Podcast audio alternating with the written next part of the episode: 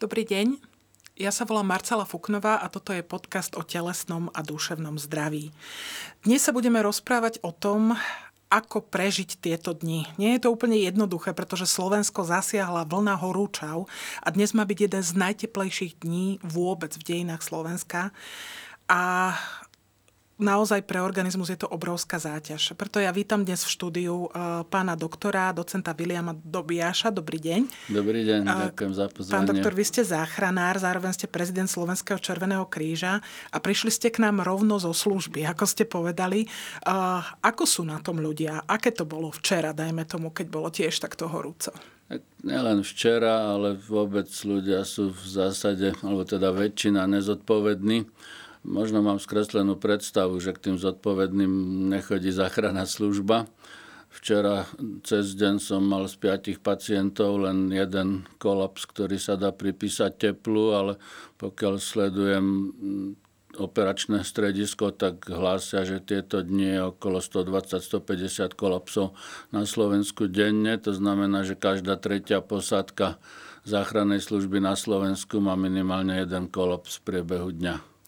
Keď ste hovorili, pán docen, že ľudia sú nezodpovední, čo to znamená? Aké chyby teda robíme? Tak všetci vedia, že nejaký pitný režim existuje, ale potom, keď mi 45-ročný chlap o 5. po obede po príchode z roboty skolabuje v domácnosti a po vyšetrení a odbere anamnézy teda zistím, že to je s najväčšou pravdepodobnosťou z nedostatku tekutín, tak sa pýtam, že či počul niečo o pitnom režime, on nadšene prikývne, že áno, hovorím, tak mi povedzte, čo ste od rána vypil a on s ešte väčšou hrdosťou hlase mi povie, že ráno kávu a po obede pivo. Takže mm. nič proti káve a pivu, ale sú iné tekutiny, ktoré sa rátajú do pitného režimu a kolové nápoje a tam, kde je kofeín a alkohol sa do príjmu tekutín nerátajú. Takže môžu sa piť, ale musím to vynahradiť potom inými tekutinami. Zrovna včera som písala taký článok o tom, že tekutiny, ktoré majú v sebe aj e, v nejakú sol alebo nejaké v ďalšie veci, sa zdržia v žalúdku ako keby e, dlhšie a dlhšie hydratujú toho človeka. Ako je to pravda, že, alebo mali by sme to možno nejako kombinovať, že teda vodu plus dajme tomu niečo, alebo koľko by sme mali vypiť? Ako by mal vyzerať ten pitný režim v takýchto extrémnych dňoch? Áno, tak odpoveď na túto otázku má viacero vrstiev, tak v prvom rade ideálne je piť e, obyčajnú vodovodnú vodu. Môže sa to striedať s minerálkou, v zásade akékoľvek tekutiny, môže to byť nejaký ovocný čaj a podobne. Určite alkohol, káva a čierny čaj sa nerátajú, pretože pôsobia močopudne všetky tieto zložky a vlastne vedú k strate tekutín. Čo sa týka tých minerálov, organizmus má zásoby minerálov v tele vo veľkých množstvách, takže ľudia napríklad si doplňajú magnézium, lebo majú pocit, že je to dobré na nervy, ale pritom v ľudskom organizme u priemerného človeka je zásoba magnézia 2 kg.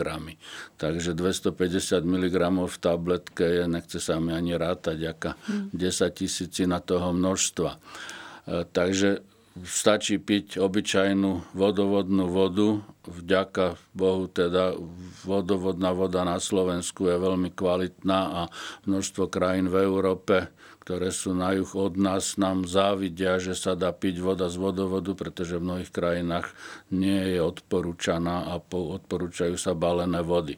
Minerálne e, vody sú výhodné v tom, že, sa, že teda doplňajú aj minerály, ktoré sa potom strácajú ale nie je to nevyhnutné. Ale keď už, tak minerálne vody, ktoré sú označené ako hypotonické, to znamená, že ich chemické napätie je nižšie ako je e, chemické napätie telesných tekutín a takéto sa potom vstrebujú v žalúdku veľmi rýchlo. Keď človek vypije väčšie množstvo obyčajnej vodovodnej vody a potom by chcel treba zísť behať alebo tak, tak cíti také akože špliechanie v žalúdku, takže tá vodovodná voda sa vstrebáva trochu pomalšie v porovnaní s hypotonickými minerálnymi vodami, ale samozrejme ako ideálne je striedať, proste, aby človek udržal ten pitný režim, tak nie je dobre, môže pocitovať pocit, že únavy, že už som vypil toľko vody, tak to kľudne môže vystriedať s nejakým ovocným čajom,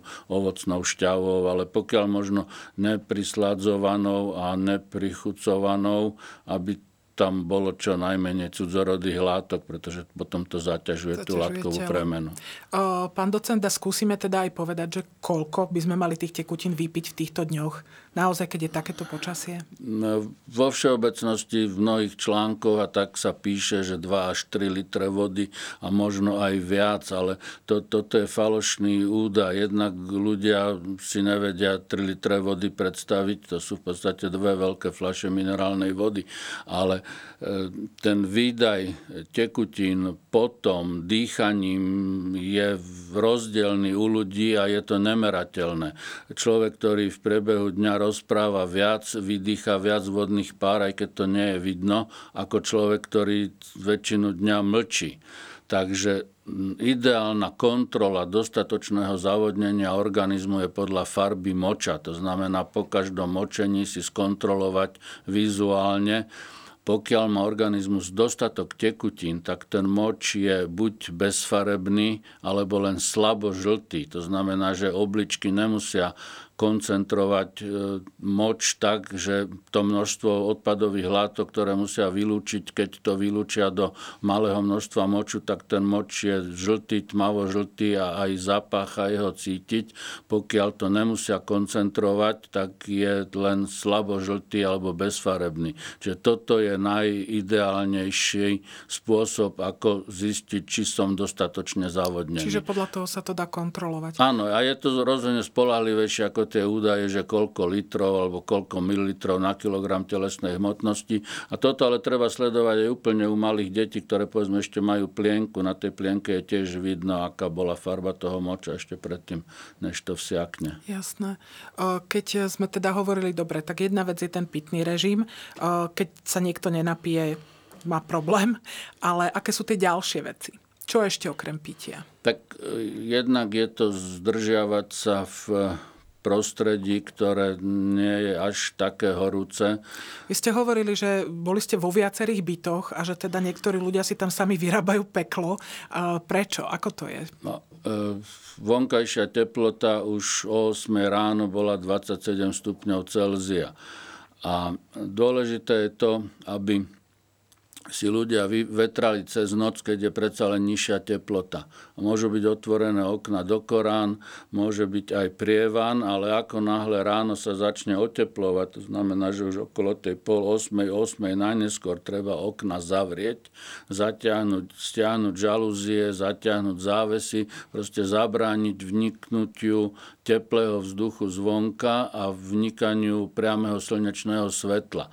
Samozrejme, že v takom byte, v dome sa zvyšuje v priebehu dňa teplota, ale tým, že sa počas obeda otvoria okna, aby človek mal pocit, že čerstvý vzduch, tak to je kontraproduktívne, pretože zvonku vnikne horúci vzduch a vlastne to vnútrajšok sa neochladí, ale naopak ešte sa tam zvýši teplota. No a plus ľudia, ktorí nemajú skutočne vážny dôvod, tak v týchto extrémne horúcich dňoch medzi 11 a 15 hodinou by nemali vychádzať von a keď tak, tak minimálne s pokrývkou hlavy, predtým dostatočne zavodnený. A ešte k tomu pitnému režimu by som povedal, že to e, treba si to načasovať v tom zmysle, že ako náhle ráno vstanem, tak by som mal vypiť 2-3 deci čistej vody ako štartovaciu dávku po 6-8 hodinovom nočnom spánku, keď sa tekutiny nepríjmajú a potom ten pitný režim treba ukončiť e, povedzme 2 hodiny predtým, ako človek ide spať, aby ešte prebytočné tekutiny vymočil, aby ho to potom nebudilo v noci. Častokrát ľudia odmietajú piť kvôli kvôli tomu, že potom nemôžu ísť do spoločnosti, lebo majú pocit, že budú musieť močiť a nespia a podobne. Takže týmto čas, načasovaním sa to dá jednoducho vyriešiť tie kvázi ako nežiaduce sprievodné účinky. Keď ste spomínali ten spánok, to je teraz asi pre mnohých ľudí naozaj problém, že zaspať a spať tak, aby to človek v tom teple nejako proste vydržal. Dá sa, dá sa to nejako zlepšiť? Dá sa niečo pre seba spraviť, aby sme spali lepšie aj v týchto horúčavách? Tak celková životospráva. No, dve hodiny pred spaním by človek nemal robiť nejakú veľkú námahu telesnú, ani by nemal robiť nejaké intelektuálne náročné práce. E, večer pred zláhnutím do postele treba povypínať všetky spotrebiče, zaťahnuť závesy, aby bola tma, pretože aj tie kontrolky rôznych prístrojov, dobíjačiek a displej mobilu a tak vyžarujú svetlo a aj to najmenšie svetlo v noci narúša tú tmu a v podstate to cez melatonín a cez ďalšie hormóny, ktoré regulujú rytmus spánok, bdenie, narúša ten, ten biorytmus spánku, čiže absolútna tma, alebo teda čo najväčšia tma. No v mestách je problém, pretože ten svetelný smog je všade, ale preto ľudia povedzme aj na dovolenkách možno spia lepšie, že keď je to niekde ďalej od civilizácie a nie je tam toľko svetla v noci, tak e, sa vyspia lepšie. Ale v noci sa teda aspoň dá vetrať, je to tak? Pomohlo by napríklad, ja neviem, spať v noci bez oblečenia? No dá sa, tak Francúzi napríklad hovoria, že najlepšia nočná košela sú tri kvapky parfém. Takže čiže, čiže je určite, to akože... Áno. áno, no, je to možné, pretože organizmus má e, v podstate dva také hlavné spôsoby, ako sa ochladzuje. Ako tých spôsobov je viac, ale tie dva sú najdôležitejšie. E, keby e, človek nalačno pri izbovej teplote ležal na posteli bez pohybu, tak len látkovou premenou kľudovou by sa teplota ľudského tela zvyšovala približne o 1 stupeň za hodinu. Čiže my sme ako organizmus výrobca tepla a musíme sa ochladzovať. A to ochladzovanie je jednak odozdávaním tepla do okolia, tak ako teplý radiátor cítime, že vyžaruje teplo a druhé je potenie. Potenie je dôležité preto, že keď má človek vrstvu tekutiny na nejakom povrchu tela, tak odparovaním tej tekutiny sa vlastne ochladzuje povrch kože pod, pod tým. Čiže to e, odparovanie, pripotenie je dôležité, preto v južných krajinách používajú nielen dámy, ale aj páni často vejáre, že v podstate urychľujú to odparovanie prúdením vzduchu. Čiže možno aj to je dobrý nápad, používať no, ten vejár áno, teraz. Áno, určite. A ten tá dostatočný prívod tekutín vedie k tomu, že ľudia sa prirodzene potia, pretože keď sa prestaneme potiť, tak strácame vlastne polovicu kapacity ochladzovania. A druhé, čo je ochladzovanie odozdávaním tepla do okolia. Tých 37 stupňov ľudskej teploty to je len v dutinách, vnútri. Povrch ľudského tela má normálne len okolo 28 stupňov. Preto aj v južných krajinách konkrétne teraz Severná Afrika a podobne, chodia ľudia v horúcich dňoch oblečení a zahalení vlastne od hlavy k pete. Čiže nie je dobrý nápad sa povyzliekať vonku cez Určite deň. nie, pretože e, keď som vyzlečený, tak povrch môjho tela 28 stupňov je v kontakte s okolitým vzduchom, ktorý má 35 v tieni. To znamená, že prijímam teplo do organizmu tam, kde je vyššie, smerom k nižšiemu. Keď ale mám odev, ktorý je vzdušný, tak e, vzduch je najlepší izolátor, to znamená medzi povrchom tela a odevom je tých 28-30 stupňov Celzia a až za odevom je tých treba 35 v tieni.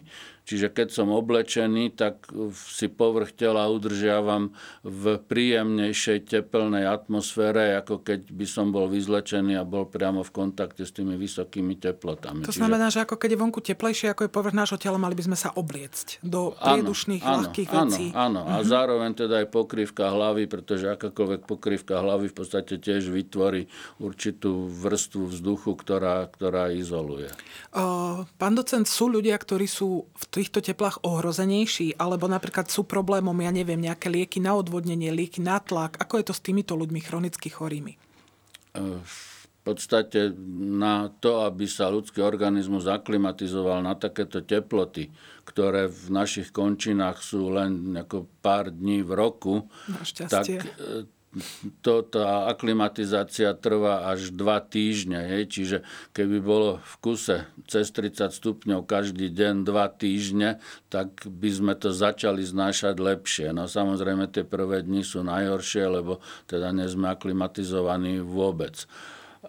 Čo sa týka rozdielu medzi mladými a staršími a chorými, je to len v tom, že keď ľudia nedodržiavajú pitný režim a ten režim ako teplotný, nejakým spôsobom oblečenie, zdržiavanie sa v chladnejších priestoroch, tak mladý človek odpadne o, o deň alebo o dva neskôr ako ten starý. Samozrejme, že malé deti do 3-4 rokov a starší ľudia sú citlivejší, pretože tá ich termoregulácia nefunguje tak dobre, ako u mladých. Ani a, taký pocit smedu a, nemajú možno. Tak aj to, ale aj mladý človek, keď nepije, tak počasie sa ten pocit smedu stráti, pretože pocit smedu je vlastne len relatívny pocit pri nedostatku tekutín. Ale keď mám dlhodobé nedostatok tekutín, tak pocit smedu už nemám, aj, aj mladý a zdravý. Takže na, na to sa vôbec nedá spoliehať.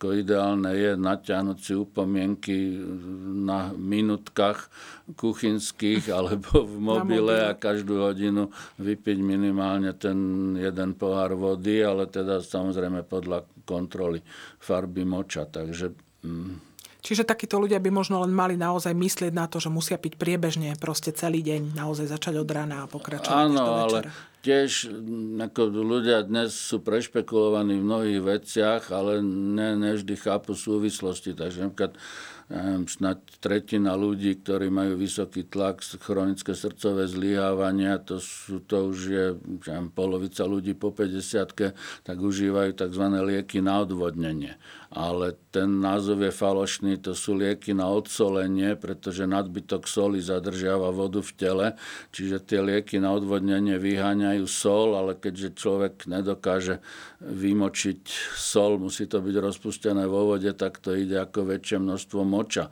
Ale potom nechcú piť, lebo však užívam lieky na odvodnenie a mám piť, ako nedáva im to zmysel, mm-hmm. lenže tým, že strácajú vodu a sol a budú doplňať len čistú vodu bez soli, tak e, vlastne sa dosiahne cieľ toho zníženia krvného tlaku a uľahčenie práce srdca.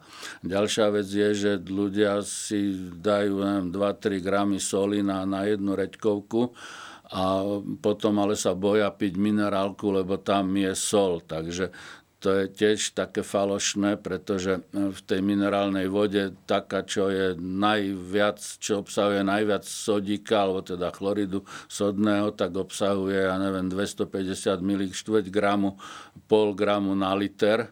A hneď, keby som vypil 5 e, litrov takejto minerálky, tak je to menej soli ako pri solenie jedného vajíčka na tvrdo. Takže na jednej strane ľudia so solou plitvajú a na druhej strane tam, kde by sa toho nemuseli bať, tak sa toho vystrihajú a potom nedodržiavajú pitný režim, lebo však obyčajnú vodu z vodovodu nebudem piť, aj však my máme dosť peňazí, tak si potom kupujú všelijaké nezmysly, sladené, prichutené a pijú to a nepijú minerálku, lebo tam je sol a ja veď, nemôžem a podobne. Takže mm-hmm. ako, je tam množstvo rôznych Jasné. mýtov. Čiže a... toto nie je také dramatické práve, že tí ľudia áno. keby pili, tak teraz, teraz sa možno môžu Samozrejme. mať dobre. No, no áno. No a nehovoriac o tom, že e, v podstate vysoký tlak krvi je asi najčastejšia diagnoza, k čomu chodí záchranná služba, ale vlastne jeden z prvých príznakov nedostatku vody, teda dehydratácie, je to, že organizmus začne zvyšovať tlak, aby zlepšil prietok krvi. Keď je tej krvi menej nedostatkom vody a tá krv je ešte aj hustejšia, pretože hej, voda zrieďuje, čiže tá hustejšia krv neprúdi tak dobre do tých najmenších vlasočníc, ako primeranej, krv primeranej hustoty. Čiže pri nedostatku tekutín sa začne zvyšovať tlak, potom ľudia volajú, že majú vysoký tlak, ale v podstate liečba nespočíva v tom, že im treba dať nejaké lieky, ale stačili, keby vypili 2-3 poháre mm-hmm. čistej vodovodnej vody. Čiže vám to robí problém v podstate aj počas roka, nielen v týchto teplách. Áno, no tak nie mne, lebo teda Myslím nám... ako záchranke. No, nie, no, ako, ako v záchranke, keď som v službe, tak mi je v celku jedno, že či mám o jeden, o dva výjazdy viac alebo menej. Viem, že o 7 mi príde výmena, robí to problémy tým ľuďom, ktorí sa plašia z toho, že zvyšuje sa mi tlak a prečo však užívam lieky a, a hlúpi doktori mi nevedia pomôcť a nechcú pomôcť a tak, ale pritom jednoduché riešenie je hej, pár vody Aha. aj v zime. Je dôležité, pán docent, napríklad aj to, že aká je teplota tej vody, lebo ľudia samozrejme, akože čím chladnejšie a dám to do mrazničky, no. jednoducho vypijem Hej. to úplne ľadové, dám si do toho lád. Je to dobrý to nápad? Dobrá otázka. E, mali by sme piť e, tekutiny izbovej teploty, pretože keď e, sa napijem niečoho teda relatívne teplé, ale preto v Indii už kolonizátori anglicky v 18. storočí vedeli a popíjali vlažný čaj a popíjali ešte aj whisky. Takže keď napijem sa niečo, čo je izbovej teploty, príde to do žalúdka, kde je tých 37 stupňov, tak nie je taký rozdiel medzi teplotou tekutiny a žalúdočnou sliznicou a okamžite sa to začína vstrebávať. Keď ale vypijem niečo studené, tak e, chlad zužuje cievy. To znamená, keď príde studené do žalúdka, tak všetky cievy v sliznici žalúdka sa stiahnu a to vstrebávanie nie je žiadne alebo veľmi pomalé. Tá tekutina sa musí najprv ohriať.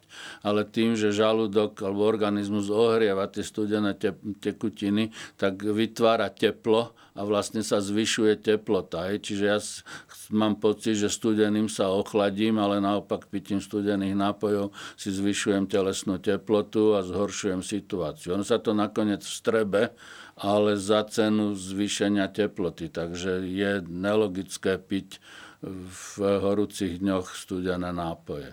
Ale zase samozrejme, keď si chcem dať zmrzlinu alebo ja neviem, jedno studené malé pivo, ako nič proti tomu, ale bežne ten základ tie, by mala byť tá áno, voda izbovej teploty. Tie, tie tekutiny, akože obyčajná voda, alebo minerálna voda, alebo na polovicu, to je základ. Hej, a to treba tých 3, 4, 5 litrov. Takže keď a izbovej teploty. Takže keď si k 3, 4 litrom e, normálnych tekutín, alebo teda vody, dám jeden pohár niečoho studeného, tak určite sa nič nestane. Ale... Yes. Mhm, pardon. Hej, ešte som chcel niečo povedať, len teraz mi to uh, vypadlo.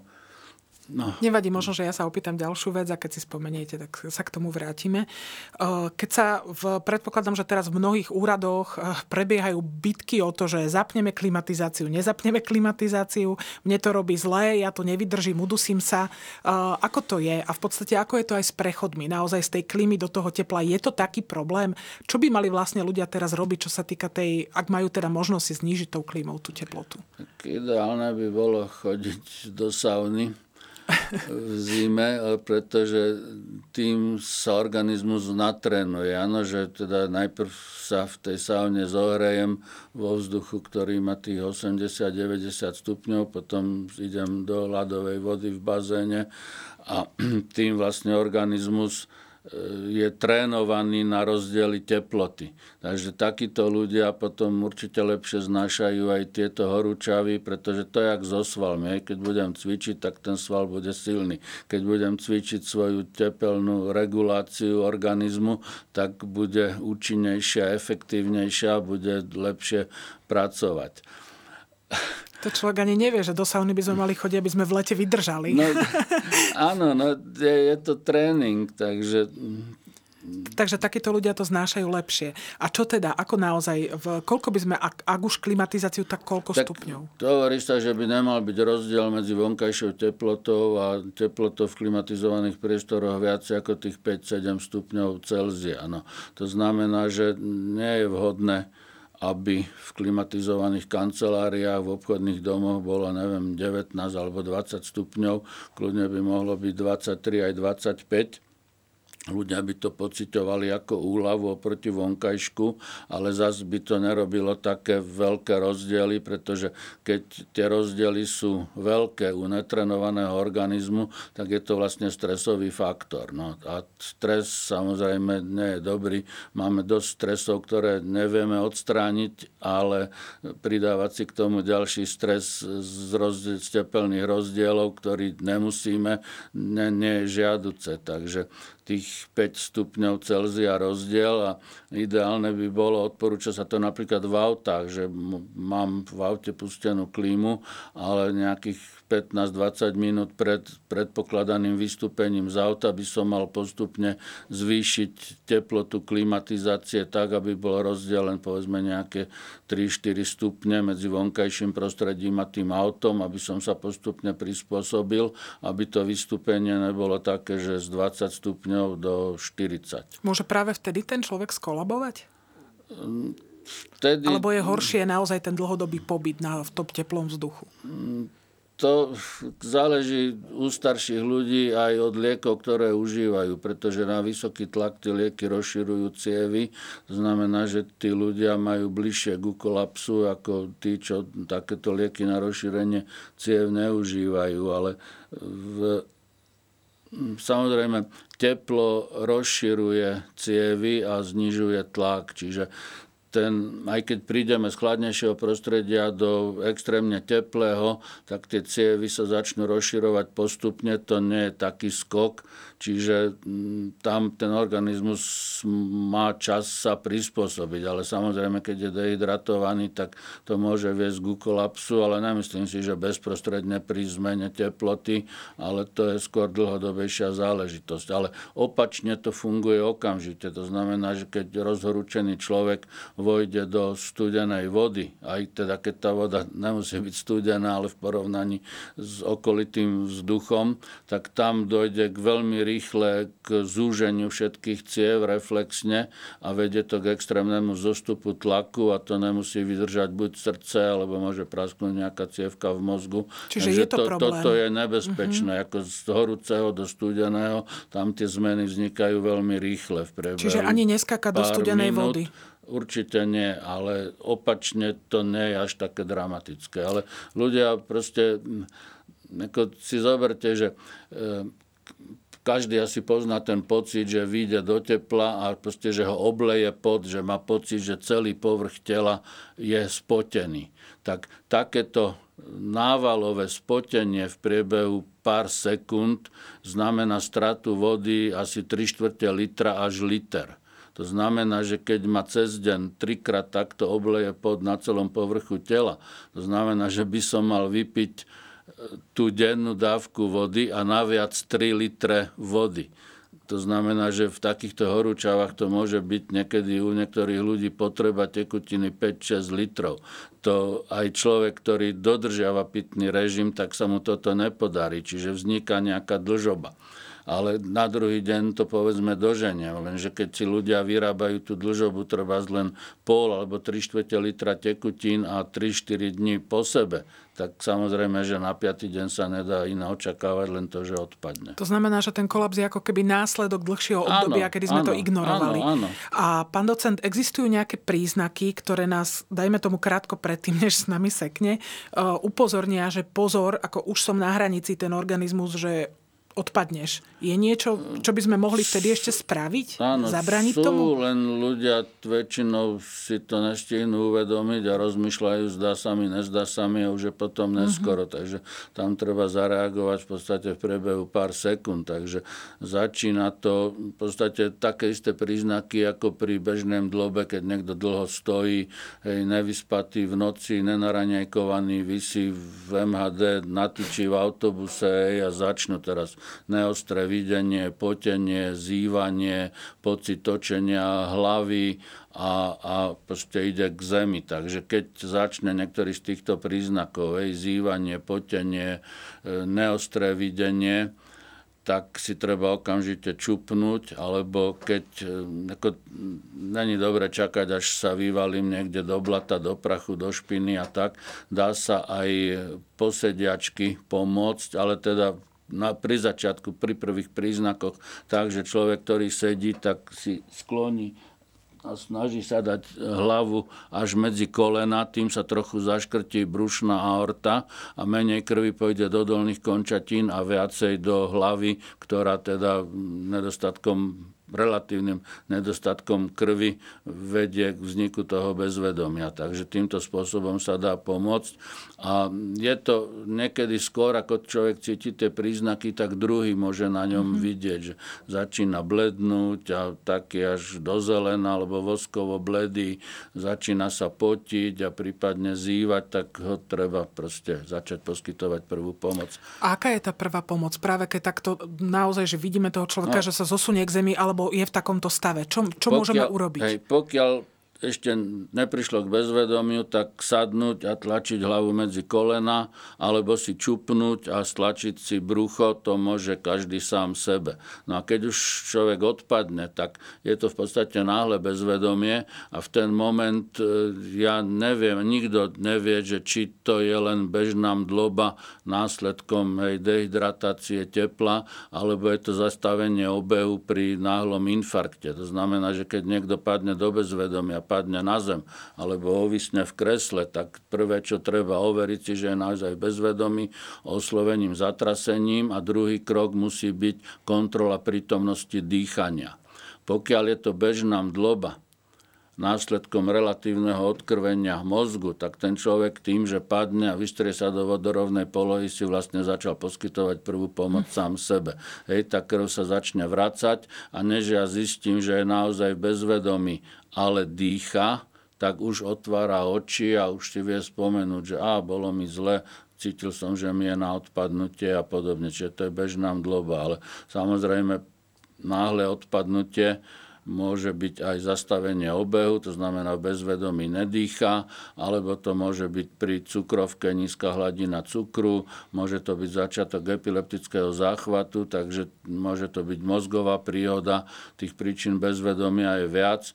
Na Slovensku treba povedať, že zase až tak viac nie, pretože 80% bezvedomí, ku ktorým chodí záchranná služba, je alkohol, takže to je jednoduché. No potom sa ľudia urážajú, keď prvá otázka je, že pili ste alkohol a keď natrafíme náhodou na abstinent, tak ja nepijem, tak to ste jeden z desiatich, alebo možno aj ešte iný pomer. Takže dôležité je pri náhlom vzniku bezvedomia zisťovať, teda nielen overiť si, že je naozaj bezvedomý, že nereaguje na oslovenie, ale aj skontrolovať prítomnosť dýchania. Ako mnohých ľudí napadne napríklad, keď je niekto na tom takto, tak zdvihnúť mu nohy. To je dobrý nápad? Uh, Takto, pokiaľ je to tá bežná jednoduchá mdloba, či je to následkom tepla, dehydratácie, neprespatej noci a podobne. Ten človek, ktorý sa vystrie do vodorovnej polohy, než zistíme, či dýcha, tak uh, už otvára oči a už sa prebral. Čiže tam nestihneme dvihnúť e, nohy Čiže je to... Mohlo by to pomôcť, ale v podstate ne, nestihneme to spraviť. Takže... Lebo sa preberie sám vlastne Presne, tým, že, áno, áno, tým, že tým, spadne. že ako mm-hmm. sa vyrovná do vodorovnej polohy, tak tá krv sa zase začne vrácať do mozgu a okamžite precitne. Samozrejme, že starší ľudia po takomto odpadnutí sa nepreberú, povedzme, že za 15 sekúnd, ale za 20-30 a potom ešte môže byť niekoľko minút taký, že zmetený, že treba nepoznáva rodinu a podobne. Tamto zotavenie môže trvať dlhšie, aj pár minút, ale mladý, zdravý človek, alebo teda človek, ktorý nie je príliš chorý, tak keď je to bežná mdloba, tak po padnutí na zem, alebo teda na podlahu do vodorovnej polohy sa preberie za 10-15 sekúnd, už otvára oči. Pán docent, používajú sa také pojmy, že úpal a úžeh. Aký je medzi tým rozdiel? Čo sa vlastne s človekom stane, keď dostane úpal a v čom sa líši, dajme tomu, ten úžeh od toho úpalu? Hey, no, mám pocit, že úpal je po slovensky, úžeh po česky, ale v tomto je terminologický zmetok. Principiálne by sme mali hovoriť o prehriati organizmu a úpale.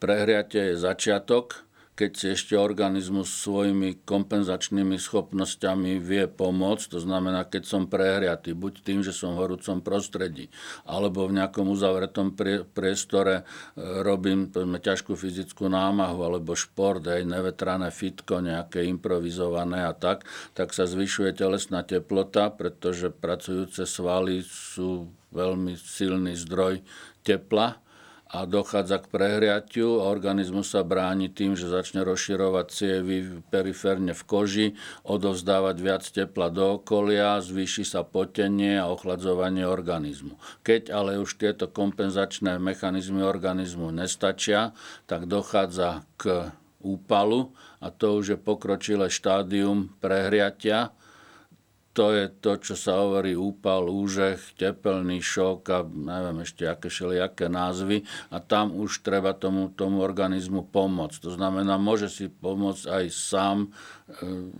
ten jedinec tým, že sa presunie do chladnejšieho prostredia, e, vyzlečie sa, navlhčí si čo najväčší povrch tela e, nejakou vlažnou tekutinou, nie studenou a zvýši sa odparovanie povedzme VR-om, novinami, ventilátorom sa zväčší prúdenie vzduchu, aby sa rýchlejšie ochladzoval. Dá sa použiť aj nejaký dezinfekčný sprej alebo aj deodorant, pretože ten alkohol v tom spreji, keď sa odparuje z povrchu kože, tiež ochladzuje človeka, alebo prikryť nejakou plachtou namočenou do vlažnej, nie do studenej vody. Pokiaľ nevracia tak, mm, a nenapínal navracanie, tak tekutiny po duškoch, ale postupne zvyšovať a čo najviac, aby sa obnovilo potenie, aby sa ochladil. A keď je napríklad to, že sa k tomu pridajú popáleniny, že sa človek, dajme tomu, ešte aj spáli na tom slnku? Tak no, slnečné popáleniny, tam v podstate prvá pomoc neexistuje. Prvá pomoc je nespáliť sa. To znamená, že e, pri začiatkoch po zime, keď ešte v pokožke nie je dosť pigmentov, tak byť na slnku no, medzi 11 a 15 sa neodporúča a predtým a potom prvý deň tak maximálne pol hodiny. Keď človek ešte nič necíti, už by mal ísť do, do tieňa a postupne pridávať, pretože tam je veľmi dlhá doba latencie. To znamená, že keď to ultrafialové žiarenie pôsobí na organizmus, tak zasahuje v podstate až do hĺbky 10 cm. To znamená, keď mm, pôsobí a keď ja začnem mať prvé príznaky, že cítim také napätie alebo už spálenie, alebo že vidie červenú kožu, tak to znamená, že už dve hodiny som mal byť preč zo slnka. Čiže tam už je neskoro na prvú pomoc. Čiže tam už potom sa riešia len následky a musíme čakať, až sa to vyhojí spontánne v priebehu niekoľkých dní a týždňov. Čiže vlažná alebo studená sprcha, chladenie, Môžu sa používať lieky, ktoré sú proti zápalom, ktoré sa používajú ako proti teplote alebo proti bolestiam chrbtice a tak, tie majú protizápalový účinok. To je zápal následkom slnečného žiarenia. Je to mechanický zápal, nie, nie bakteriálny, ale tie lieky pôsobia. Plus niektorí hovoria, že kortikoidné masti a podobne ale nie je dobré sa natierať olejovitými roztokmi, pretože ten olej vytvorí takú nepredišnú mikrovrstvu na povrchu kože a popáleniny sa najlepšie hoja otvoreným spôsobom. To znamená, že keď je to pod tým olejom, tak sa to nehojí tak dobre, čiže ak nejaké hydratačné krémy, ale to je v podstate len kozmetická záležitosť, tá popálenina sa musí vyhojiť sama, takže také, ktoré sú na vodnej báze, teda vodné roztoky. Ešte sa opýtam, tak ľudia sa teraz chystajú na dovolenku. Ako mali by sa tam nejakým spôsobom správať tak, aby si naozaj neprivodili nejaký kolaps, nejaký úpal. Dá sa nejak proste postupne na tú, aklimatizovať na to za ten krátky čas, že sme teda vystavení slnku, sme pri mori, sme pri vode, sme no, na tom otvorenom. Ideálne je nepodľahnuť tomu pocitu, že prvý deň musím chytiť ako tú farbu bronzovú, žiaducu a atraktívnu ale postupne. No, ideálne je, keď sa človek na tú dovolenku môže pripraviť tak, že 2-3 krát pôjde na pol hodinky na slnko, aj keď je to povedzme o 4. po obede alebo ráno pred tou 11. aby si ten organizmus, alebo teda tá koža trochu zvykla a začal sa tvoriť vo zvyšenej miere ten ochranný pigment v koži, ten tmavý. Takže keď to nestihnem pred dovolenkou, tak prvý, druhý, tretí deň dovolenky veľmi opatrne a veľmi krátko, napriek tomu, že ľudia, keď už si to zaplatia, si to chcú užiť, ale keď si to neužijem naplno prvý, druhý, tretí deň, tak si nepokazím zvyšných 10 dní dovolenky. A treba počítať s tým, že tie slnečníky plátené, a povedzme ochranné striežky, ktoré sú z plexiskla alebo z umelej hmoty, nechránia pred ultrafialovým žiarením, že chráni jedine normálne klasické sklo. To znamená, že človek, keď sa schová cez obed pod platený slnečník a má pocit, že je v tieni, že nie je na priamom slnečnom svite, tak áno, nie je to priamy slnečný svit, ale to ultrafialové žiarenie je také isté, ako keby tam ten slnečník nebol. Takže to Takže treba ísť asi do, naozaj sa prikriem, ja mhm. neviem, uterákom, osuškou, alebo si oblečiem tričko cez obed, tak to ma nechráni pred ultrafialovým žiarením. Ešte možno skúsme poslednú otázku. Vy ste hovorili, že e, ste išli od človeka, boli ste včera pri človeku, ktorý mal 39 horúčky v týchto, v týchto teplách. Čo majú robiť ľudia, ktorí majú, dajme tomu, naozaj nejakú infekciu, majú COVID, je teraz takých ľudí veľa, majú teploty čo vtedy, ak mám horúčku a vonku je skoro 40 stupňov? No, to isté, čo všetci ostatní, len ešte dôslednejšie vo zvyšenej miere. Takže e, dostatok tekutín, alebo ešte viac ako veľa tekutín. Samozrejme, ak je to nejaké ochorenie, tak hodne vitamínov, ale nie chemické tabletky, ale prirodzené, pretože tie sa lepšie vstrebávajú cez žalúdočnú a črevnú sliznicu, plus lieky proti teplote telesný kľud, aby sa neprodukovalo teplo a záľudnosť tých vírusových infekcií je v tom, že niekedy napadajú srdcový sval a vznikajú zápaly srdcového svalu, čiže ten telesný kľud je v podstate dôležitý a môže zabrániť zlyhávaniu srdca po, po celku bežnom vírusovom ochorení, ktoré by inak nezanechalo žiadne, žiadne stopy alebo žiadne následky. No a tak to je asi tak celé. No, Jasné. Viac Čiže možno, že naozaj hej, ten, e, ten telesný pokoj hej. je možno teraz ešte dôležitejší, no, alebo je rovnako určite dôležitý? áno. To napríklad v Spojených štátoch majú na, v podstate na úrovni skoro zákona, že mladiství a športovci e, neprofesionálni by nemali športovať na otvorených priestranstvách, keď je teplota v tieni e, viac ako 28 stupňov Celzia, čo teraz 28 stupňov je už o, o 8. o 9. ráno.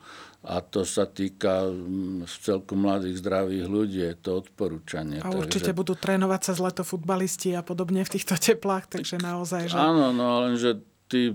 Nie je to dobrý nápad.